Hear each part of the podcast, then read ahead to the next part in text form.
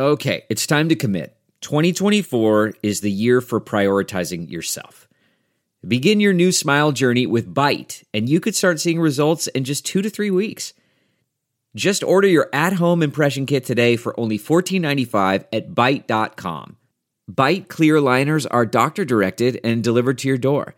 Treatment costs thousands less than braces, plus they offer financing options, accept eligible insurance, and you could pay with your HSA, FSA. Get 80% off your impression kit when you use code WONDERY at Byte.com. That's Byte.com. Start your confidence journey today with Byte. Welcome to Money for the Rest of Us. This is a personal finance show on money, how it works, how to invest it, and how to live without worrying about it. I'm your host, David Stein. Today is episode 367. It's titled, What Investment Strategies Do Best During High Inflation Periods? Last week, I attended a family gathering for the U.S. holiday of Thanksgiving. I spoke to family members to see how they were doing. I was particularly interested in those that worked in industry to see what their recent experience has been due to the supply chain challenges that we've seen. One family member manages a chemical plant. He mentioned how difficult it has been just to get containers to ship out the chemicals that they produce. And there's really some randomness to when things show up.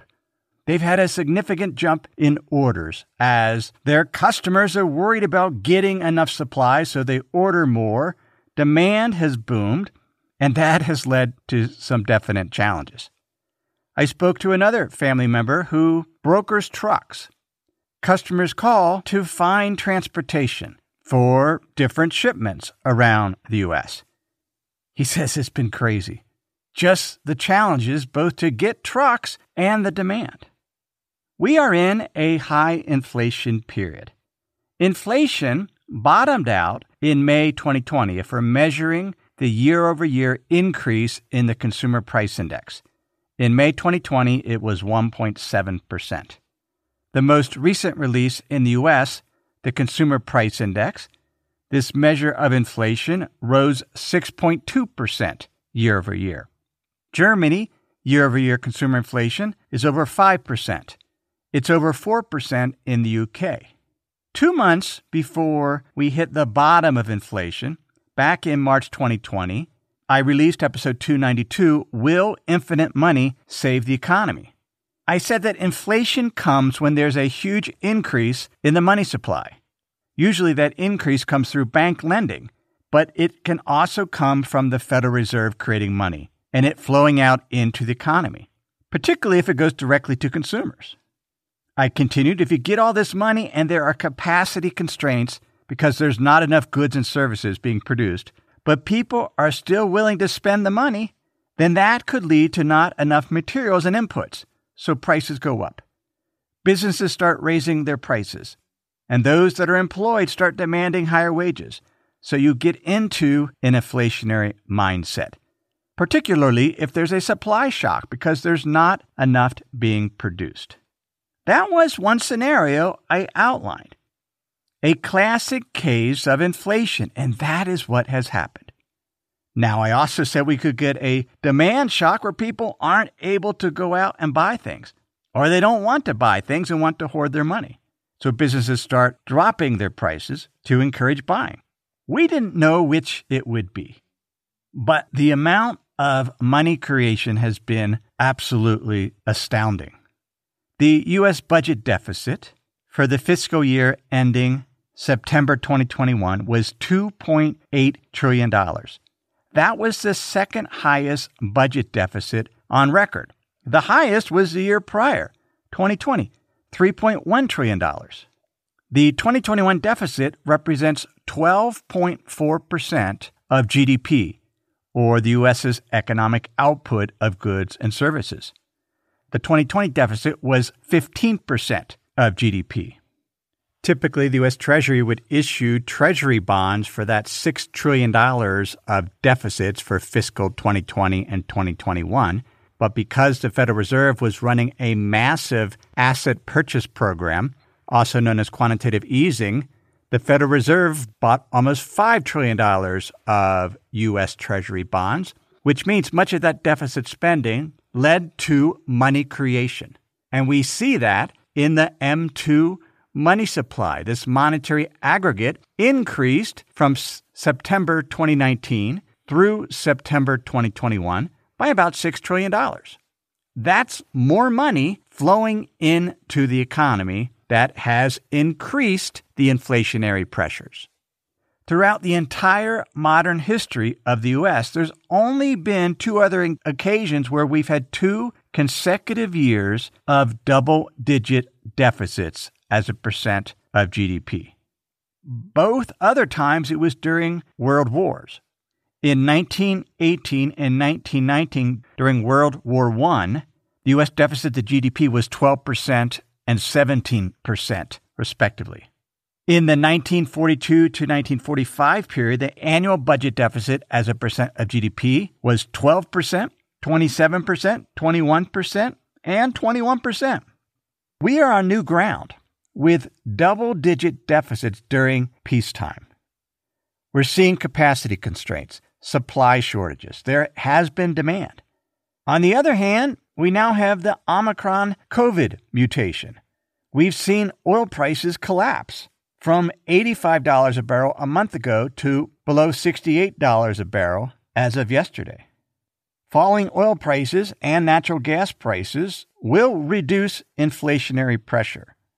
If we look at the 6.2% year-over-year Consumer Price Index increase in the U.S., 2.4 percentage points was due to energy. If energy prices fall, then that can drag down inflation. There are also disinflationary forces. Demographics. Fewer births and fewer people mean less inflationary pressure because there's less demand for the goods and services that are produced. India recently announced that they, like China and the U.S., have seen fertility rates drop below the replacement rate. India, in their most recent National Family Health Survey that they conduct every 5 years, found that total fertility rate across India was 2.0 for the years 2019 to 2021, compared to 2.2 in 2015 to 2016. A country needs a total fertility rate of 2.1 to maintain a stable population. That 2.1 is the replacement rate. Now, India is below that. China is below that. The U.S. is below that because it's expensive to have children, to raise children, and because there's less infant mortality. Many families don't feel a need to have more children in order to assure some will survive to be there and potentially take care of their parents when their parents reach an advanced age. Demographics is a disinflationary force. It's not leading to deflation, but it puts less upward pressure on prices. The other thing that's disinflationary is technology. There's an academic paper that I'm going to reference in a few minutes that they mentioned that in 1990, the cost of a gigabyte of data to produce it, to send it, was $10,000. Today, it's less than 1 cent. Meanwhile, they point out in 1985, a Cray 2 supercomputer cost $32 million. Today, you can carry the computing power of hundreds of supercomputers in your pocket for $1,000. One of the challenges with government statisticians is how do we incorporate these technology improvements, these quality improvements in measuring inflation? They adjust the basket of goods and services to reflect that so that inflation is less than it would be otherwise if it was simply comparing one object back to 1985 to the same object today. They adjust the price of the current object for any type of quality improvements. Back in Plus episode 361, this is a premium podcast episode I do for members of Money for the Rest of Us Plus, we looked at a research paper titled The Best Strategies for Inflationary Times. It's by Neville, Dramisma, Funnel, Harvey, and Hemert.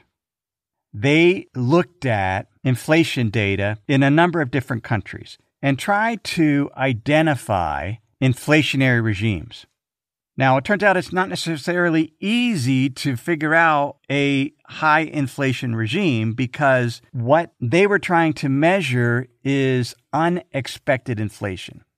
In other words, right now, we're seeing inflation of 6% in the U.S., but we build up to that over a period of 2 years. In their paper, they determined an inflationary regime had inflation of more than 5%, but they started when inflation started to increase. Then they measured disinflationary regimes when inflation came off its peak permanently. In other words, didn't fall and then go to a higher high. There was some subjectivity to how they measured inflation. And it's important because then they measured the returns of different financial assets during those inflationary regimes. Now, going back to 1926, they identified 8 different inflationary regimes, not counting the current one we are in. 19% of the time, going back to 1926, was an inflationary regime. 81% of the time, there was not. They then looked at what asset classes did the best during those high inflationary regimes. One of the interesting things about these inflationary regimes is the last 5 all ended in a recession, presumably because the Federal Reserve was raising their policy rate really high in order to reduce the inflationary pressures, and it helped contribute to sending the economy into a recession. That's not the situation today.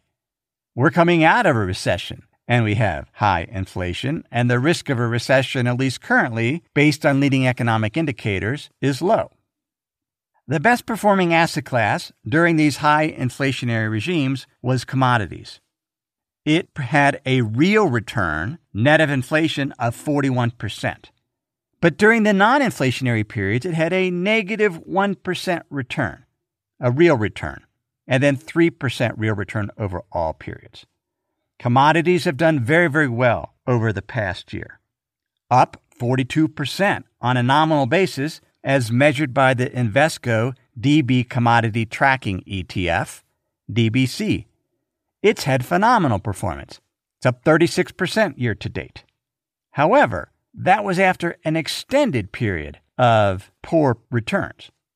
We were in a commodities bear market.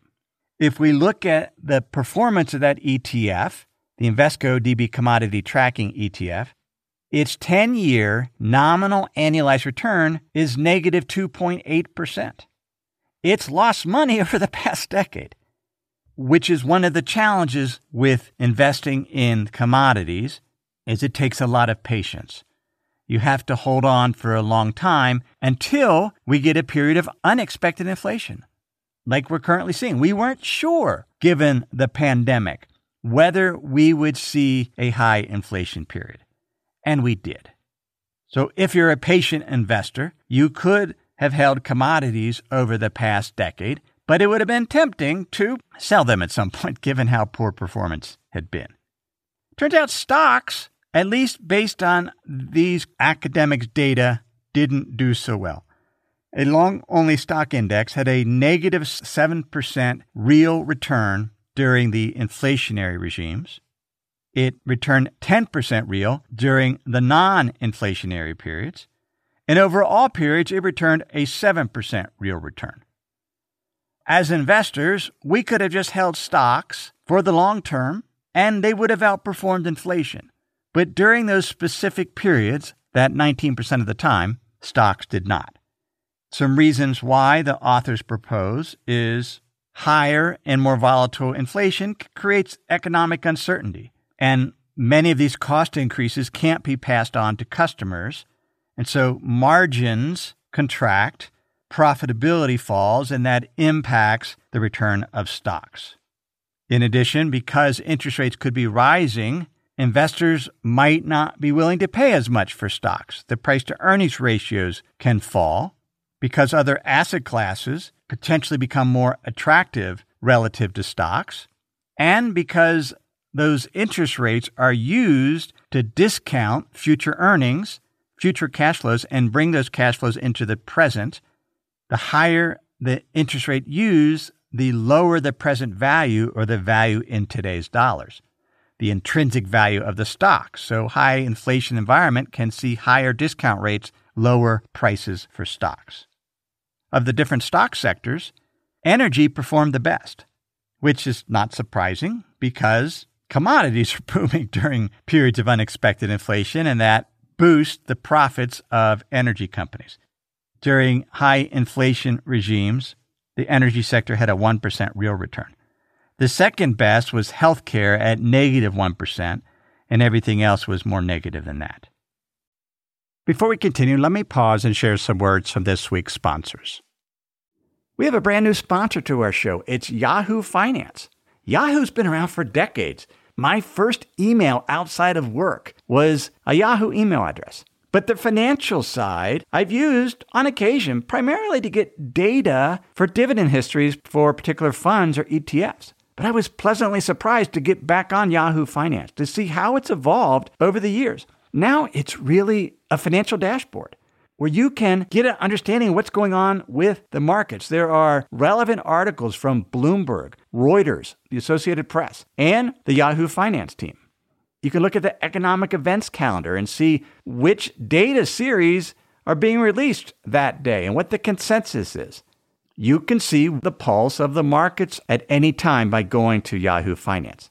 In addition, you could see all of your investments and retirement accounts in one place. With Yahoo Finance, you get a consolidated view of multiple accounts. Yahoo Finance serves as a financial hub for your retirement accounts, but also comprehensive financial news and analysis. You need to check out Yahoo Finance, particularly if you haven't been there in a while. Check it out at yahoofinance.com. That's yahoofinance.com. If you've been using Mint to manage your finances, you know they shut down several months ago. Well, let me tell you about the budgeting solution, the financial tracking solution I've been using for the past number of months. It's Monarch Money. Monarch Money is the top-rated all-in-one personal finance app. It gives you a comprehensive view of all your accounts, investments, transactions, and more. You can create custom budgets like I've done. You can set goals, collaborate with your partner. And now you can get an extended 30-day free trial when you go to monarchmoney.com/David. What I like about Monarch is the ability to customize what I want to see. I have custom budget categories, and then I can go on to the dashboard and see where I'm above trend on some of my spending. I especially like that Monarch will never sell your data to third parties or show you ads. After trying Monarch myself, I understand why it's the top-rated personal finance app. And right now, get an extended 30-day free trial when you go to monarchmoney.com/David. That's M-O-N ARCHMONEY.com/David for your extended 30-day free trial. They found that residential real estate had a negative 2% real return during the high inflationary periods. That's not what we're seeing during this regime. Residential home prices have skyrocketed over the past 2 years, handily outpacing inflation. The authors found that collectibles did very well. Art, wine, stamps, all had significantly positive real returns between 5% and 9% during high inflation environments. This goes back to something that I pointed out earlier this year. We should own real things, things that can hold their value during periods of high inflation. That includes land, art, antiques. Those assets have done well during this period. What prompted this episode, though, was a follow-up question I had from a Plus member, where I went through the different strategies. The consistently best-performing strategy, based on the author's paper, were trend strategies, momentum strategies. A trend or momentum strategy is where a particular security increases in price and continues to do so, or a security or an asset that falls in price continues to do so. There's some stickiness there. Trend strategies, particularly the kind that they were modeling in their paper, used futures. A futures contract, like the Bitcoin futures that we discussed a few episodes ago, is an agreement to buy or sell a specific asset at a future date. If you're participating in a trend strategy using futures, if you expect the underlying asset, be it a commodity, a currency, an equity index, to go up in price, you enter into that futures contract, and if the price of the underlying asset increases more than the consensus that is priced into the futures contract, then the speculator earns a positive return. If an investor believes the asset will fall in price and continue to fall in price, the investor can sell a future short. And if the asset continues to fall in price, when that investor closes out that futures contract, they can earn a profit, as long as the ending price is lower than what the consensus was. Because when you go short, your wager is that the price will fall. When you go long futures, your wager is the price will go up. When I saw this paper, I was pretty excited. This is an excellent way to outpace inflation. Then I dug a little deeper and found that I couldn't actually implement this on my own. They say they used a simple time series momentum strategy in which they use the historical returns for a given asset class and divided it by the volatility of the returns. Then they overweighted whatever particular asset class had the highest return for a given level of volatility. There was a lot of numbers crunching there. I don't have the time nor the resources to implement that. So I thought, well, I will find a managed futures ETF that can do that, that's taking advantage, has the algorithms to figure out what futures to go long, what futures to go short. The largest I could find is the Wisdom Tree Managed Futures Fund. WTMF is the ticker. It has $143 million in assets. Expense ratio is 0.65%. They use a tactical equity rotation model, an enhanced currency model, and an enhanced commodity models.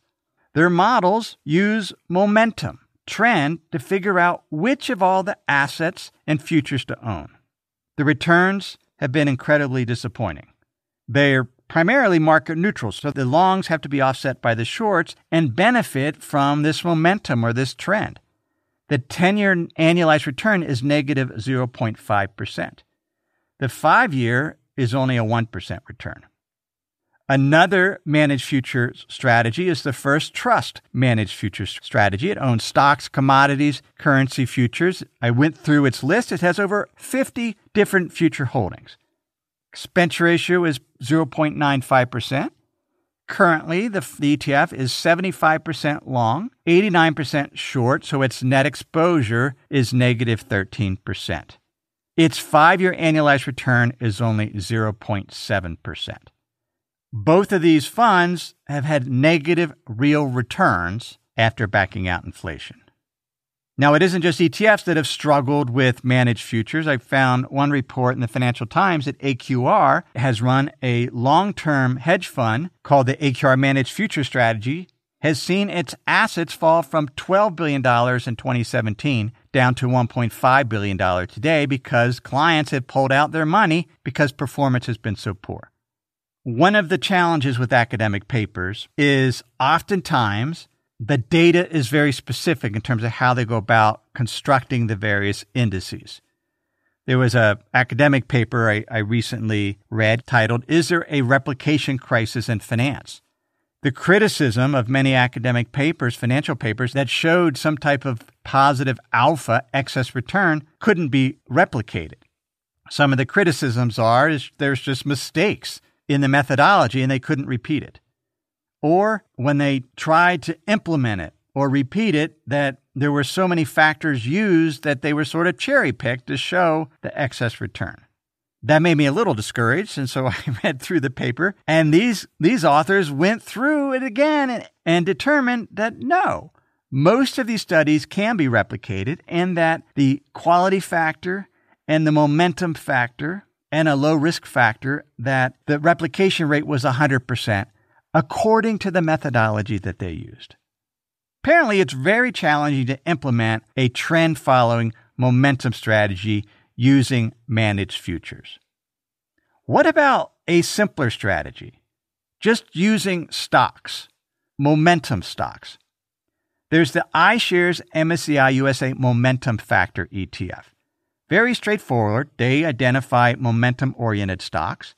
Over the past 5 years, it's returned 21% annualized versus 18.2% for the iShares Core S&P 500 ETF. That strategy worked. Now, over the past 3 years, the returns have been about the same, and over the past year, the S&P 500 has outperformed the Momentum ETF. The S&P returned 30%. The iShares MSCI USA Momentum Factor ETF returned 21.5%. But at least over a longer-term period, that momentum strategy worked. Not every U.S. momentum strategy has worked.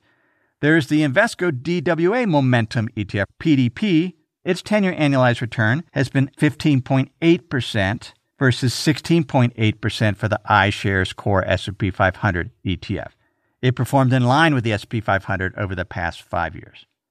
Internationally, though, momentum seems to work even better. The iShares MSCI International Momentum Factor ETF, IMTM, returned 11.5% annualized over the past 5 years, compared with the Vanguard Total International Stock ETF, VXUS, a comparable ETF that returned 7.5% annualized. So momentum generated about 4 percentage points in excess return compared to just owning the broad market. Our conclusion then, there are many different ways to approach trend following and momentum. There are also different ways to calculate inflation regimes, trying to figure out exactly when we should start measuring an increase in inflation, unexpected inflation, and then compare performance of a particular asset class relative to inflation. That academic paper mentioned that if their cutoff for inflation regime had been 1 month later, some of their trend-following strategies didn't do as well because there was 1 month where you saw a big drop-off, which is one of the challenges with momentum. You can get some momentum crashes, some big drawdowns. We've learned in this episode that a managed future strategy that employs trend following is very, very difficult to implement. It's just challenging to get an informational edge in order to generate returns that offset the fees. Simpler momentum strategies, stock-focused strategies, seem to do the best and have generated excess returns. One of the things that I've learned about holding momentum funds, if you have found one that works, it's often good just to continue to hold it. I have been a longtime investor in the Driehaus Microcap Growth Fund, DMCRX. It is my best performing stock fund that I own. It's returned 32% annualized over the past 5 years. But I took some profits in January 2018 and sold approximately 60% of the holdings when investment conditions started to deteriorate, thinking I could go back in at a later time. I knew the fund was closed to new investors, but it was still open to existing investors. Except then it wasn't. So when I tried to invest in the fund, go back in, they wouldn't let me add any more money. That fund has continued to generate 30% annualized returns since I sold some of my exposure. I'm glad I still have the exposure I have, but it could be a lot more. So hold on to your winners if there hasn't been any changes to how they're going about their strategy, because momentum can be volatile, but it's very difficult to figure out when the momentum will take off again. Finally, as for inflation overall, stocks and equity REITs have generated positive real returns over the long term. Even though in some inflation regimes, stocks might not have done as well, although momentum has, and value has done decently during periods of high inflation. But over longer-term holding periods, they're generating positive real returns, and that's what we want as investors. Assets that will generate positive real returns to maintain our purchasing power, to help us grow our assets net of inflation. Many real assets have also done so, including land, rental real estate, and collectibles. The key then is to have a variety of asset classes. If you have held a diversified portfolio over the past several years of stocks, of bonds, of REITs, of real assets, more than likely your portfolio has handily outpaced inflation. So continue to diversify. Perhaps consider some momentum-type strategies. Just consider it another tool in the toolbox. And probably makes sense to avoid some of these managed future strategies because they are so difficult to implement. That then is episode 367. Thanks for listening. I'd like to help you become a better investor. Certainly the free podcast helps with that. But have you subscribed to my email newsletter? It's where I share an essay on money, investing, and the economy each week to that list of thousands of email subscribers. I put a great deal of thought and time into that newsletter, and I would love you to be able to read it and learn from it. You can sign up for the Insider's Guide newsletter at MoneyForTheRestOfUs.com. Another way I would love to help you become a better investor is by you becoming a member of Money for the Rest of Us Plus. This is the premier investment education platform that's been operating for almost 7 years now. Plus membership gives members the tools and resources they need to manage their investment portfolios. Not only can you tap into my more than 2 decades of investment experience, look at my portfolio trades, but my research is backed by top-tier institutional research partners such as Ned Davis Research, Capital Economics, MSCI, Refinitiv DataStream. I curate the most important content and lessons to help you make better portfolio decisions. You'll also access a community of over 1,000 members to get their insights. Money for the Rest of Us Plus is a bargain compared to a college credit or subscribing to institutional research services that cost tens of thousands of dollars per year or even hiring a financial advisor. You can learn more at moneyfortherestofus.com. Everything I've shared with you in this episode has been for general education. I've not considered your specific risk situation. I've not provided investment advice. This is simply general education on money, investing, and the economy. Have a great week.